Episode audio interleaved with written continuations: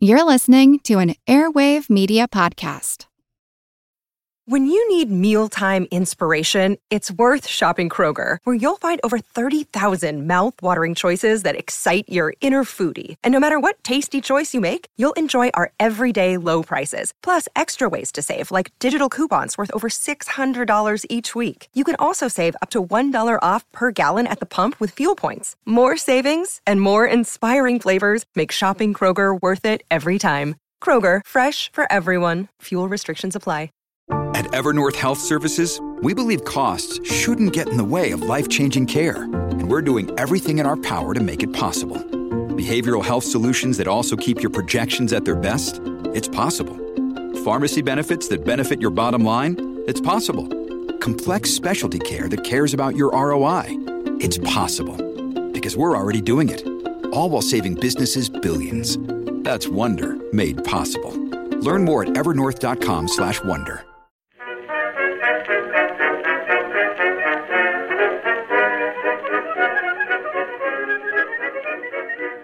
Hello, everyone, and welcome to History of the Second World War, episode 153 The Early War at Sea, part 3 The Kriegsmarine.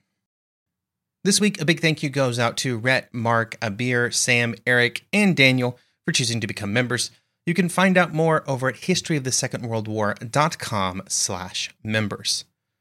Throughout the first 150 episodes of this show, we've discussed in good detail some of the impacts that the experiences of the First World War had on the nations that would participate in the second. Today, we will start with another one of those impacts, and in this case, it revolves around the German Navy, generally referred to as the Kriegsmarine.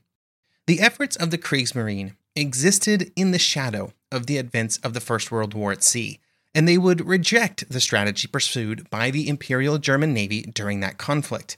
That strategy was one of maintaining a fleet in being, driven by the desire to conserve fleet strength and the belief that simply by existing, they were having an impact on the British war effort. A rejection of this strategy pushed the German naval leaders in the interwar years into a pursuit of a fleet that could allow them to be more proactive with their resources. And this meant that while the enemies were the same, the strategy would be completely different.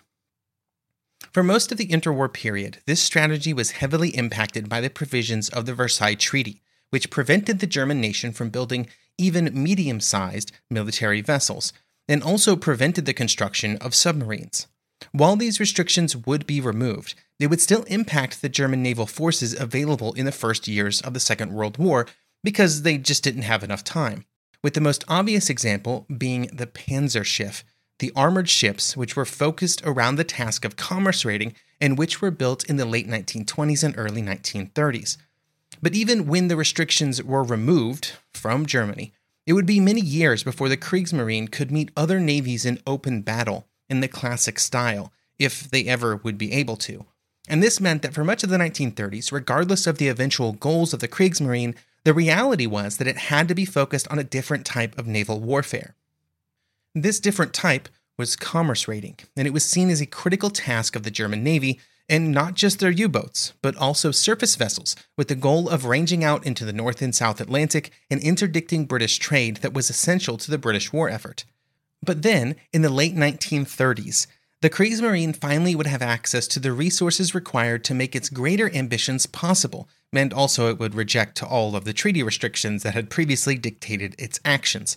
And this would result in a massive planned building campaign that would allow the German fleet to be a serious threat to even the great Royal Navy.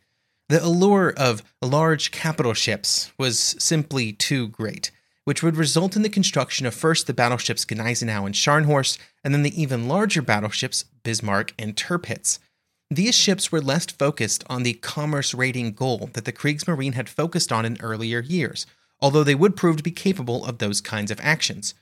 But these ships were only the beginning of German naval expansion, and in the years before the war, they solidified Plan Z, the massive German naval construction program that would begin in 1939. Uh, but of course, anything that begins in 1939 gets derailed by a little event in September of 1939 when the war started. And the building plan, or Plan Z, was only really getting started, and none of the capital ships from that plan would end up being completed. The interesting conclusion to all of these efforts and, and conversations is that by the middle of the war and after the attrition of the early war years, the Tirpitz was the largest German warship that was still afloat, and it and other German ships in Norway would end up acting as a fleet in being, just like the German ships of the First World War. They were always threatening the Arctic convoys, and they would require British and American naval resources to guard those convoys, but they weren't necessarily the most active in actually attacking them. Now, I do want to end with a positive note for the Kriegsmarine here, which is that, at least for the surface forces, while their impact on trade was not war altering, the ability of the Kriegsmarine to distract the Royal Navy and force it to waste ships and resources to guard trade was impressive. It was very impactful. The problem was that this strategy sort of never unlocked a path to German victory at sea during the only window that it would prove possible, which was really just the first two years of the war before the American entry. This episode will focus on the planning, leaders, and buildup of the Kriegsmarine before the war, because once the war started, a lot of the building of especially larger ships was put on hold and then canceled as resources were diverted to other war efforts like the uh, construction of U boats or other military projects. You cannot separate the Kriegsmarine of the Second World War from Erich Raeder, who would eventually be given the rank of Grand Admiral. Raeder would be placed at the head of the German Navy in 1928, at a time when it was still very small and weak due to the constraints placed upon it by the Treaty of Versailles. But even before his elevation to this position, he was involved in trying to determine the path forward for the German Navy after the First World War, and he was joined in that work by other German naval thinkers. Even during the Great War, so before 1918, the actions of the Imperial German Navy came under criticism from some naval officers, chief among them being Vice Admiral Wegener. Wegener would write several critical papers of the path being pursued by the German Navy during the war, with that path best being summarized as a very cautious approach that was constantly trying to engineer a favorable massive fleet engagement in the North Sea, while at the same time being very risk averse almost always preferring the cautious approach to preserve German ships if the conditions were not incredibly favorable. To counter this, Wegener pushed strongly for a more aggressive approach, which would see the German ships focus on a strategy to push out into the North Sea and attack British trade in a more proactive way. He believed that it was only by more directly threatening British trade that the Royal Navy could be brought out to a battle in a way that was favorable to Germany. These writings were criticisms of Germany's entire naval strategy at the time, and indirectly, they were criticisms of those that had built the Navy, like Admiral Tirpitz. And so in 1916, Wegener was ordered to not write any more critical material for the remainder of the war, and so he stopped publishing writings until after the war. After the war, he then started making up for lost time. First, he would publish a staff memorandum within the Navy that mostly just restated all of his wartime writings, and then he would move on to the writing of Naval Strategy in the World War, which was generally a discussion of the decisions and, in Wegener's mind, mistakes made by the Imperial German Navy during the First World War. Many of the critiques of the Navy and its strategic concept are valid, and I would completely agree that the path pursued by the German Navy in the First World War did not hold a path to victory. And this was a message that many would read in Wegener's book, which had good circulation among naval circles and prompted many discussions. Along with this critique, Wegener would also have his own ideas about the, how the war should have been fought. And it was in these ideas that Wegener would come into conflict with Raeder. And to be honest, he would kind of fail to really make a convincing argument for what he was suggesting and why it was possible. Wegener would suggest that Germany just needed to be more aggressive at sea and seek to address its geographic weaknesses as quickly as possible. He would claim that Germany's largest problem in the naval realm was that it was bottled up in the North Sea with limited access even to that sea, let alone the Atlantic, and this could only be addressed by adding territory. Norway seemed like a tempting target, which would provide much greater access to the North Sea and also to the Atlantic and beyond. After geography was solved, then the fleet could move into a more offensive and aggressive stance, threatening British trade with the goal of forcing their fleet into a set piece climactic battle. These were all great ideas, fantastic ideas. But the problem is that Wegener did not really have a path towards actually making them happen, given the naval realities of the 1920s and the 1930s, and even later than that. And the problem was that even though Wegener wanted to change how Germany fought the war at sea, he could not break away from the idea that the end result, the end goal, the way to actually win, was to meet the enemy fleet at sea and destroy it. The problem was that in the final step, the final battle, the final victory, well, it was never going to happen. It was never going to be possible, at least for decades, as long as the Royal Navy started any conflict with such a massive lead in ships. Wegener did have suggestions on how to start chipping away at British strength. Commerce raiding would spread the fleet out, attritional actions could take place, those types of ideas but he could not break himself away from the final battle concept. In some ways, it reminds me of the planning that was taking place in Japan at roughly the same time. Now, the Imperial Japanese Navy would make the Kriegsmarine, even at the heights of its powers, look like a silly little toy, but they had similar planning to Wegener around a naval war with the United States. They knew that they would enter the conflict at a ship disadvantage. They believed the US fleet would charge across the Pacific, and they would be able to enact some attrition on it during that time, and then somehow they would win a magical final massive battle. In the case of the Japanese during the war, and probably how Wegener's strategy would have worked out, the challenge with this type of planning is that it did not properly account for how challenging it would be to weaken the enemy without destroying their own strength in the process. Balanced against these strategies was Raeder, Raeder did not necessarily disagree with Wegener's conclusions and criticisms of the German actions during the First World War, but he took what was kind of a more realistic approach with how Germany could at least accomplish something with its navy in a future war. He did agree with Wegener that it was important for Germany to have a better strategy for attacking British trade with surface ships, which is one of the reasons that Raeder put a high priority on ship endurance at sea during the interwar years. This would result in the Panzerschiff and, and many other classes of German ships having greater endurance than their British counterparts. But Raeder also believed that some kind of climactic set piece battle, a Battle of Jutland Round 2, was a recipe for disaster for the new Kriegsmarine. And so instead, he advocated for a strategy that was more around just focusing on spreading out British naval strength and chipping away at its trade. But critically, without the end goal of ever truly actually destroying the Royal Navy, which he saw as an unrealistic goal.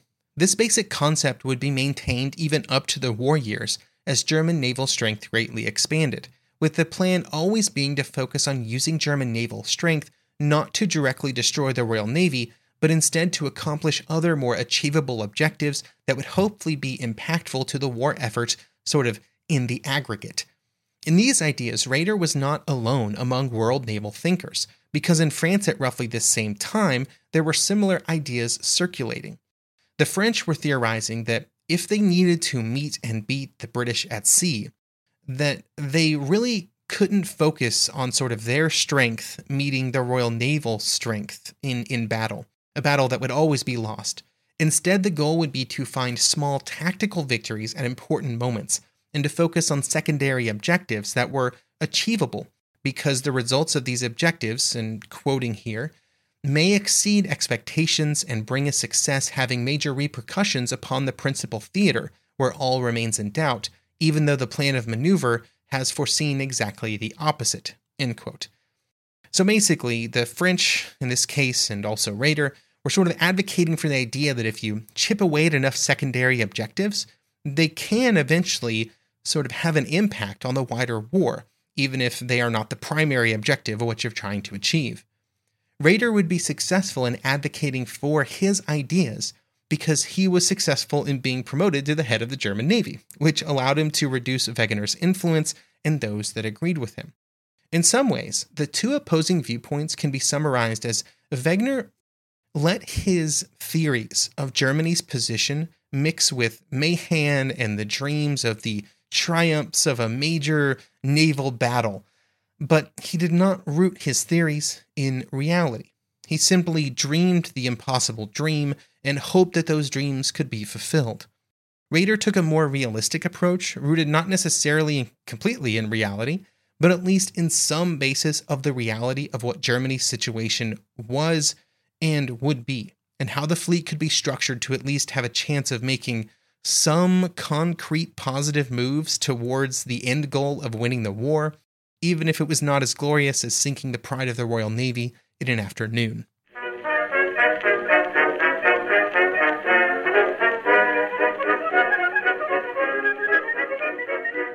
This episode is brought to you by La Quinta by Wyndham.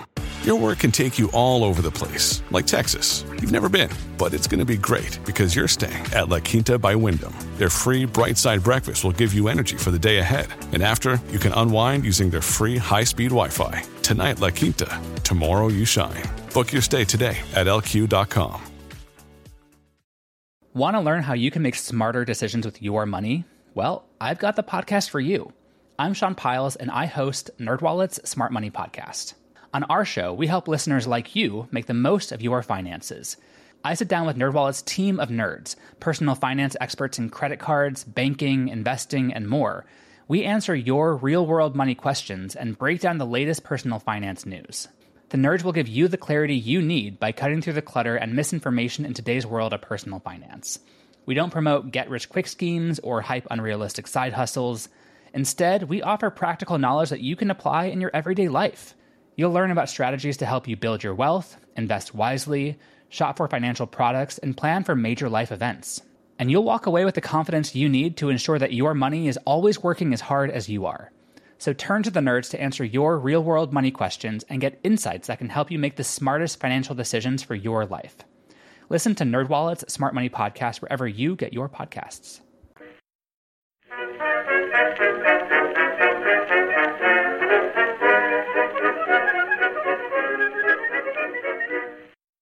Of course, no matter what the strategy was, the Kriegsmarine needed ships, or it couldn't do anything. Before German rearmament started in the mid 1930s, the ships available to the German Navy were not exactly inspiring. There were some old pre dreadnought battleships that were only truly useful in a shore bombardment role. There were some destroyers and other smaller craft, and then there were three Panzerschiff of the Deutschland class.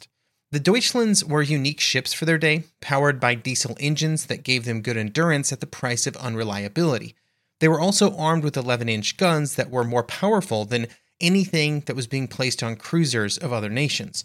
They also had reasonable speed, which would position them well as commerce raiders. The last of these ships would be laid down in 1932. And so when Hitler came to power and real conversations about rearmament started, Raeder and the Kriegsmarine had a choice on how to proceed more Panzerschiff or moving German naval construction into larger ships that were closer to the capital ships that other nations were building or possessed at that time, and would also involve a move back to more traditional steam propulsion. This was not allowed by the Versailles Treaty, to be clear. Hitler did not care. The first steps towards actual capital ship construction would be taken in 1935 when the battleships Gneisenau and Scharnhorst were laid down. These ships were undergunned, mounting just 11 inch guns, but with a displacement of 32,000 tons, so they were about three times the size of the Panzerschiff. They would also be joined by the Admiral Hipper class of cruisers, which were relatively traditional cruiser designs of about 16,000 tons and 8 inch guns.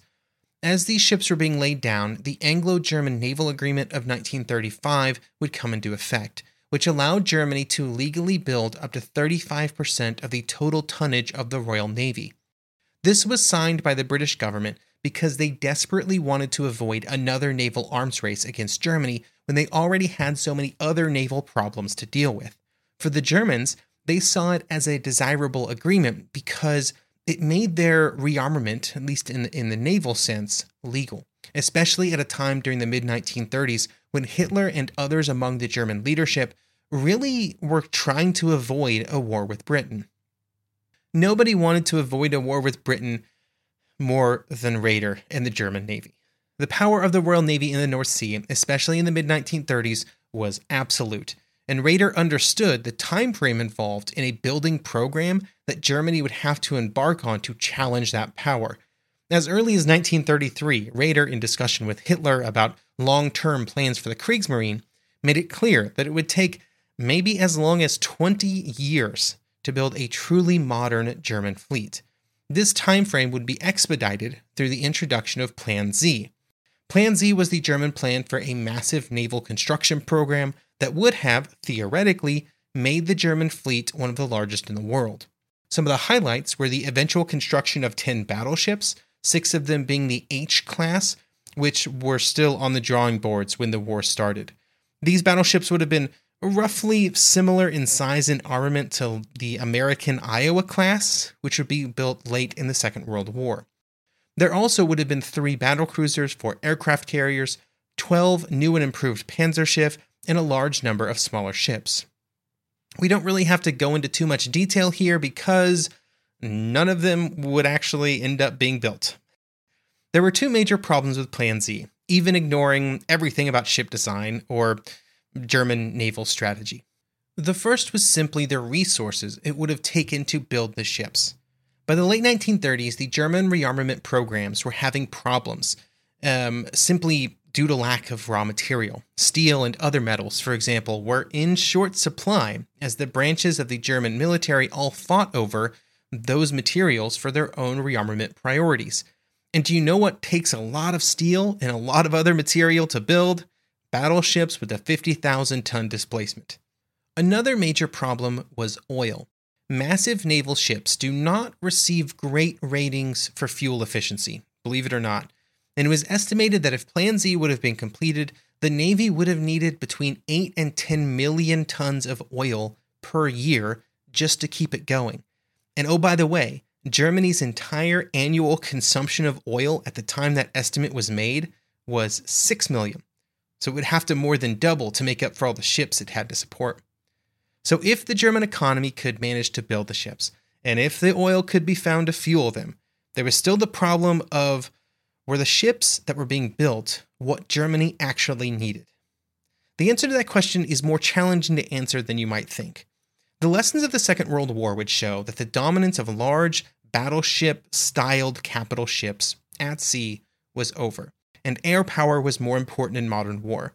And this angle would be a major area of criticism for Plan Z after the war was over. But as I have so often mentioned, I think it's kind of a, a cheap and easy way out. Because if you compare the German plans with the plans of almost every other major naval power in, say, 1939, they all look roughly the same. There was a focus on battleships, battle cruisers, and large cruisers because that is what naval power was based on in the past and seemed to be what it would also be based on in the future. Aircraft carriers were also an important part of future plans for actions at sea, and Germany was planning on building them as well, just like other navies. One of the problems that Germany faced around carriers was its lack of experience the British, Japanese, and Americans would all begin building and experimenting with aircraft carriers during the First World War. And, and, there was a tremendous amount of learning and experience gained from the construction and the usage of aircraft carriers during the 1920s that they could only gain by using those carriers that they built in previous years. The Germans had none of this experience, and for most of the interwar period did not even really have great details on the aircraft carriers that other nations were building but they did at least recognize the power and importance of carriers, and the initial German plans were to build 10,000 ton carriers in 1929. At the time, the plan was for such a carrier to house around 30 aircraft and be used with the Panzerschiff in a commerce raiding role. This basic usage concept would continue throughout the 1930s, but the plans would get larger over time, with the plans calling for a 20,000 ton carrier in 1935, while the Graf Zeppelin the carrier that was actually launched in 1938 having a displacement of 33,000 tons. One of the mistakes that the German Navy would make during this time was focusing too much on building what they saw as the perfect carrier, instead of just trying to build a carrier of any kind to begin to learn how to actually use them. This learning experience would be the most important impact of the interwar carriers of other nations, as it would have an important impact on their later carrier designs, their later aircraft designs, and all of the systems built around using them as ships at sea and as part of a larger fleet. A great example of this is that the Graf Zeppelin was built and designed around the idea that it would be able to conduct simultaneous launch and recovery operations. Being able to do so would have been amazing, but it was totally impractical for a Navy with no carrier experience. Other navies kind of discarded this during the interwar period, or the Americans actually would pursue it a little longer, but it would prove to be essentially impossible during actual combat operations. The German aircraft carrier program was also doomed in some ways from the start due to the fact that the Kriegsmarine did not control the aircraft that would be on its carriers. Those were instead controlled by the Luftwaffe. This would be a constant challenge for the Kriegsmarine as it tried to get the resources necessary to expand its naval aviation capabilities during the 1930s. In Britain, they had a similar problem, or the Royal Navy had a similar problem, and it would eventually be solved by the creation of the Fleet Air Arm. And while the Royal Air Force wanted to control all of the aviation assets in Britain, I don't think I would ever characterize the actions of the RAF leaders during the 1920s and 30s as malicious. The Royal Navy and Royal Air Force did have different views about how air power should be used based on their own unique sort of views on air power. And these views were largely irreconcilable. And the creation of the Fleet Air Arm was able to sidestep this problem. And the creation was only possible due to the power of the political sort of apparatus of Britain to dictate changes to the military. The situation in Germany could not have been more different. Goering controlled the Luftwaffe, believed that the Luftwaffe should control all aviation assets in Germany, and honestly just did not care what anybody else thought about it. Hitler could have forced change, he was the only person who could have done so, but that would have required him to force changes in the power structures in ways that he never really did with Goering. The disagreements and arguments between Goering and Raeder would be a major feature of Raeder's memoirs and would be a major challenge for the Kriegsmarine during the war in areas other than aircraft carriers. Even naval patrol aircraft would be something that would have to be constantly negotiated with the Luftwaffe. It would have been even more impactful if Plan Z had reached anywhere close to completion. So I guess in that way, it was good that the war started in 1939 Otherwise, the, the situation with naval aviation would have been even worse. By every other metric, though, the fact that the war started in 1939 and that Britain joined with Germany's enemies in 1939 was a complete, total, unmitigated disaster for the Kriegsmarine. Plan Z was not truly underway, and even the pre Plan Z Bismarck and Tirpitz were not due for delivery until 1941 the U boat expansion program that was also part of German rearmament planning, which we will discuss in more detail in later episodes, had also not really gotten underway. There were plans in place for the Panzerschiff and some of the German cruisers, but even the Scharnhorst and Gneisenau had only completed their workups in the summer of 1939, and in August 1939 they would be in port for refits and improvements to their seaworthiness. This unreadiness limited the ability of the Kriegsmarine to have a large influence on the war in its opening moves, but it did not prevent them from having an influence. And in that sort of vein, the Kriegsmarine, given its very limited resources, would really maximize its impact in some important ways during the first six months of the war, especially up to the Norwegian campaign in early 1940. For further information on those actions, you'll have to tune in to next episode in which we will discuss the early actions of the war at sea.